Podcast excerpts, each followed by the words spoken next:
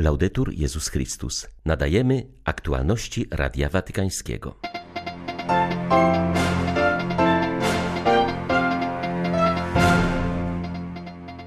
W telegramie przesłanym do arcybiskupa Milwaukee papież Franciszek zapewnił o swojej modlitwie w intencji wszystkich, którzy ucierpieli w wyniku tragicznego zdarzenia podczas bożonarodzeniowej parady oraz w intencji ich rodzin.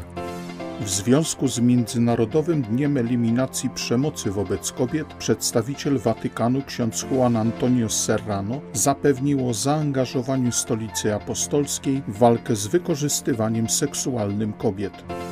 W Birmie nasilają się ataki wojskowej hunty na instytucje chrześcijańskie. Wczoraj w stanie Kaja żołnierze splądrowali katedrę, aresztowali pracowników medycznych przy kościelnej przychodni oraz zagrabili należący do niej sprzęt. 23 listopada witają Państwa ksiądz Krzysztof Ołdakowski i Łukasz Sośniak. Zapraszamy na serwis informacyjny.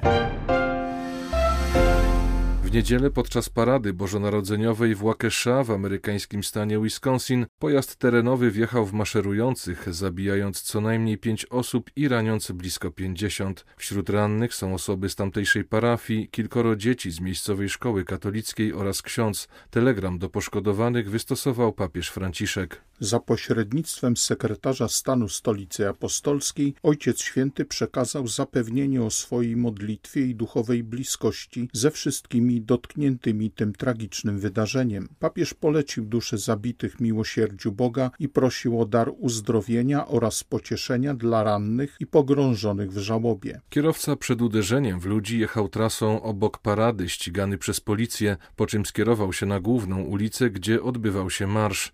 39-letni mężczyzna został zatrzymany i oskarżony o zabójstwo pięciu osób. Władze twierdzą, że incydent nie miał podłoża terrorystycznego.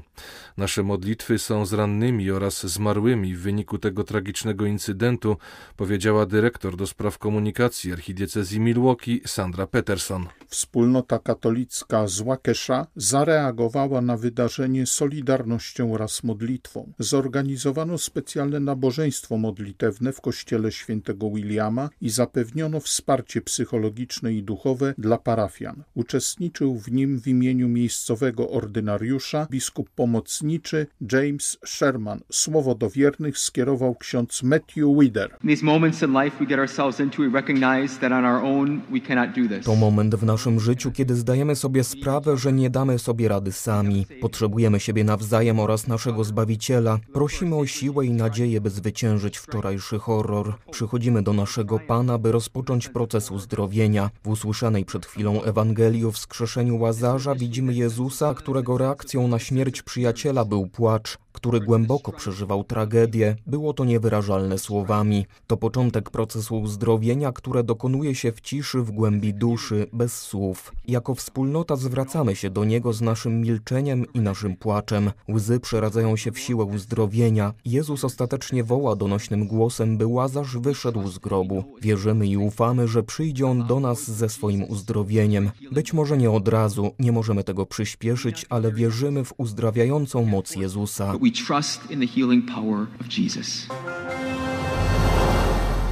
W aktualnym momencie historii potrzebujemy nie tylko nowych programów gospodarczych czy nowych sposobów na walkę z wirusem, lecz przede wszystkim nowej perspektywy humanistycznej opartej na objawieniu biblijnym, wzbogaconej o dziedzictwo tradycji klasycznej, a także o refleksję nad osobą ludzką obecną w różnych kulturach, powiedział Franciszek w wideoprzesłaniu na zakończenie sesji plenarnej Papieskiej Rady Kultury. Papież przypomniał, że Kościół zawsze zabiegał o taki humanizm. W czasach Soboru przejawiło się to w wielkiej debacie z humanizmem świeckim i materialistycznym. Spierano się o potrzebę otwarcia człowieka na Boga, ale wszyscy podzielili wspólny fundament podstawowych kwestii wynikających z ludzkiej natury. Dziś już tak nie jest. Przebiega bowiem rewolucja, która kwestionuje najbardziej fundamentalne dla człowieka rzeczy, takie jak pojmowanie życia i śmierci, komplementarność płci, rolę ojcostwa i macierzyństwa, wyjątkowość człowieka pośród stworzenia, Franciszek zwrócił jednak uwagę na szczególną rolę pandemii. Zakwestionowała ona wiele pewników, zachwiała życiem społecznym i gospodarczym, a przede wszystkim nadała nową moc pytaniu o Boga i człowieka.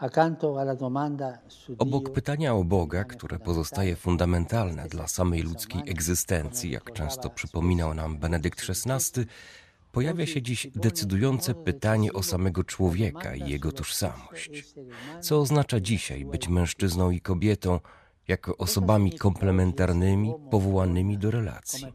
Co oznaczają słowa ojcostwo i macierzyństwo, a także na czym polega specyficzna kondycja człowieka, która czyni go wyjątkowym i niepowtarzalnym w porównaniu z maszynami, a nawet innymi gatunkami zwierząt. Jakie jest jego transcendentne powołanie? Humanizm biblijny w owocnym dialogu z wartościami klasycznej myśli greckiej i łacińskiej zrodził wysoką wizję człowieka, jego pochodzenia i ostatecznego przeznaczenia oraz sposobu życia na tej ziemi. Ta fuzja mądrości starożytnej i biblijnej nadal pozostaje płodnym paradygmatem.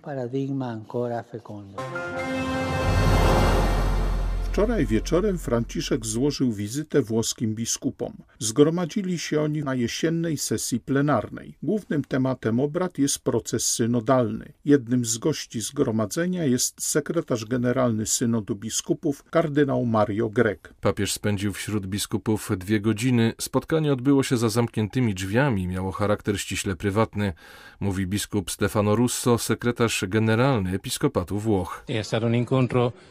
Było to bardzo piękne spotkanie, powiedziałbym wręcz rodzinne. Każdemu z nas dał obrazek z modlitwą, aby biskup był zawsze świadkiem miłosierdzia. I tego też nauczał nas papież. To zgromadzenie to czas słuchania. Sam Franciszek dał tego świadectwo, bo przyszedł pośród nas, by nas wysłuchać. Biskupi mówili o tym, co leży im na sercu, pytali, a papież odpowiadał. Coś wspaniałego. Widzimy, z jak wielką uwagą śledzi nasze życie. Kiedy odpowiadał na pytanie jakiegoś biskupa, odwoływał się do sytuacji w jego diecezji. Dlatego było to naprawdę rodzinne spotkanie. Podczas wystąpienia w ramach nadzwyczajnego posiedzenia Rady Stałej przy Organizacji Państw Amerykańskich z okazji uczczenia Międzynarodowego Dnia Eliminacji Przemocy wobec Kobiet, stały obserwator Stolicy Apostolskiej ksiądz Juan Antonio Cruz stwierdził, że jest to dzień refleksji nad ranami, jakie ten problem zadaje całej ludzkości. Nie możemy stać bezczynnie w obliczu tak wielu przypadków przemocy wobec kobiet, powiedział duchowny. Jak zaznaczył, przemoc wobec kobiet i dziewcząt nie tylko niszczy i rani ich życie, ale także całe społeczeństwo, w którym występuje. Przemoc seksualna, która jest jedną z najczęstszych form przemocy wobec kobiet i dziewcząt, jest konsekwencją między innymi kultury, w której kobiety są uprzedmiotawiane. W regionie obu Ameryk również handel ludźmi dotyka głównie kobiet i dziewcząt. Ksiądz Cruz zapewnił o zaangażowaniu Stolicy Apostolskiej, która wzywa do dalszej współpracy, by państwa półkuli zachodniej prowadziły kampanie uwrażliwiające na godność kobiet, na zwalczanie ich uprzedmiotowienia oraz eliminowanie bezkarności wobec aktów przemocy. Każda forma przemocy zadawana kobiecie jest bluźnierstwem przeciwko Bogu, który narodził się z kobiety, powiedział ksiądz Cruz.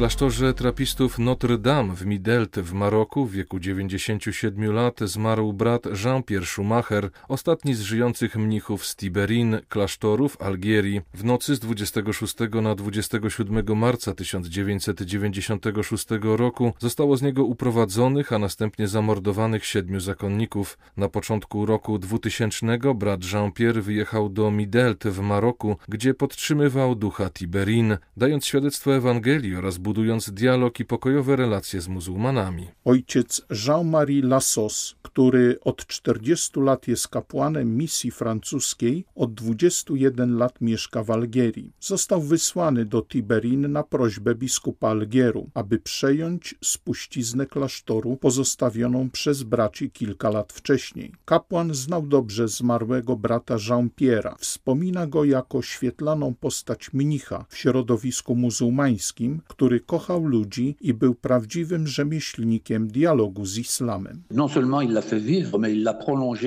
On nie tylko utrzymywał ją przy życiu, ale ją rozbudował i rozwinął.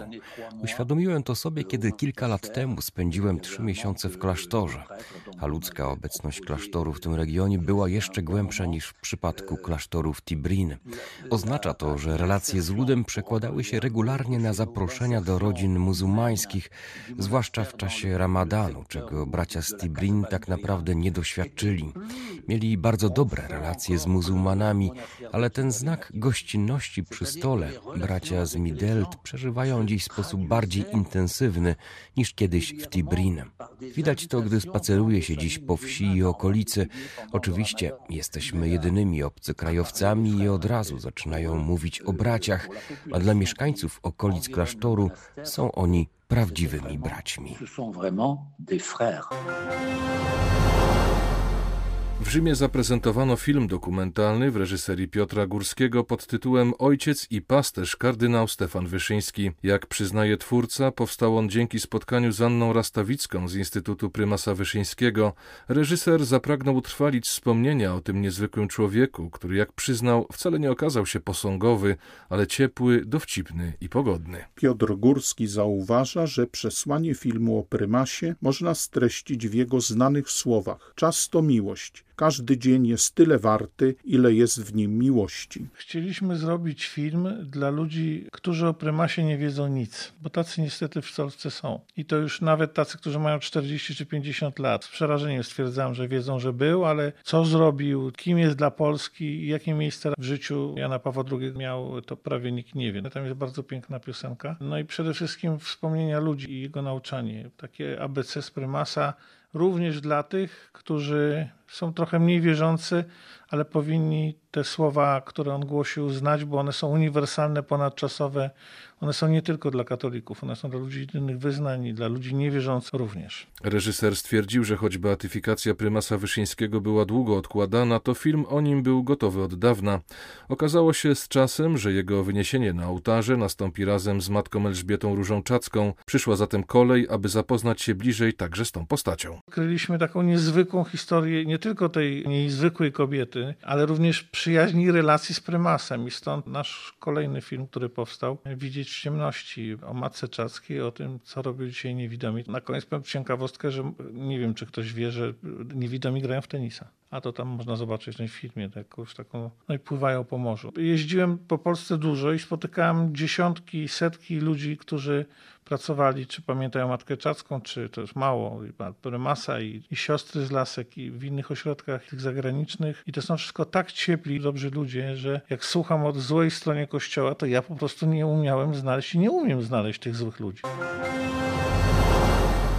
Birmańska junta, która przejęła w lutym władzę w kraju w wyniku zamachu stanu, coraz częściej atakuje katolickie instytucje. Wczoraj w stanie Kaja żołnierze splądrowali katolicką klinikę działającą przy katedrze Chrystusa Króla w stolicy stanu. Aresztowali wszystkich pracowników i zmusili pacjentów do opuszczenia placówki. Ponad 200 żołnierzy i policjantów szturmowało budynek katedry i siedzibę miejscowego biskupa, zajęli klinikę Karuna i wyrzucili przebywających w niej 40 pacjentów, w tym czterech zarażonych koronawirusem. Aresztowali 18 osób, głównie personel medyczny, lekarzy, pielęgniarki i wolontariuszy. Zarekwirowali także cały sprzęt. W czasie nalotu wokół kompleksu katedralnego wojsko rozmieściło posterunki oraz zablokowało drogi dojazdowe. Liczna grupa żołnierzy co najmniej trzy razy przetrząsnęła wszystkie budynki, w tym mieszkanie biskupa.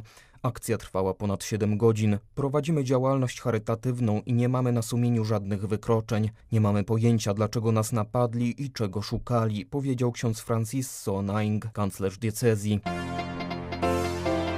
Były to aktualności Radia Watykańskiego. Laudetur Jezus Chrystus.